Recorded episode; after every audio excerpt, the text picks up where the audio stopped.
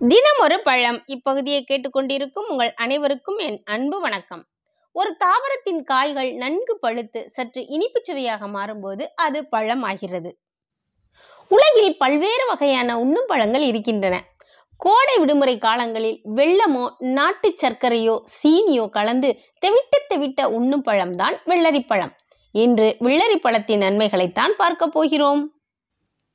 வெள்ளரி பழத்தில் மிகுந்துள்ள நீர்ச்சத்து கடும் வறட்சியை விரட்டுவதோடு பசியையும் உண்டாக்கும். உடலை குளிர வைக்கும்.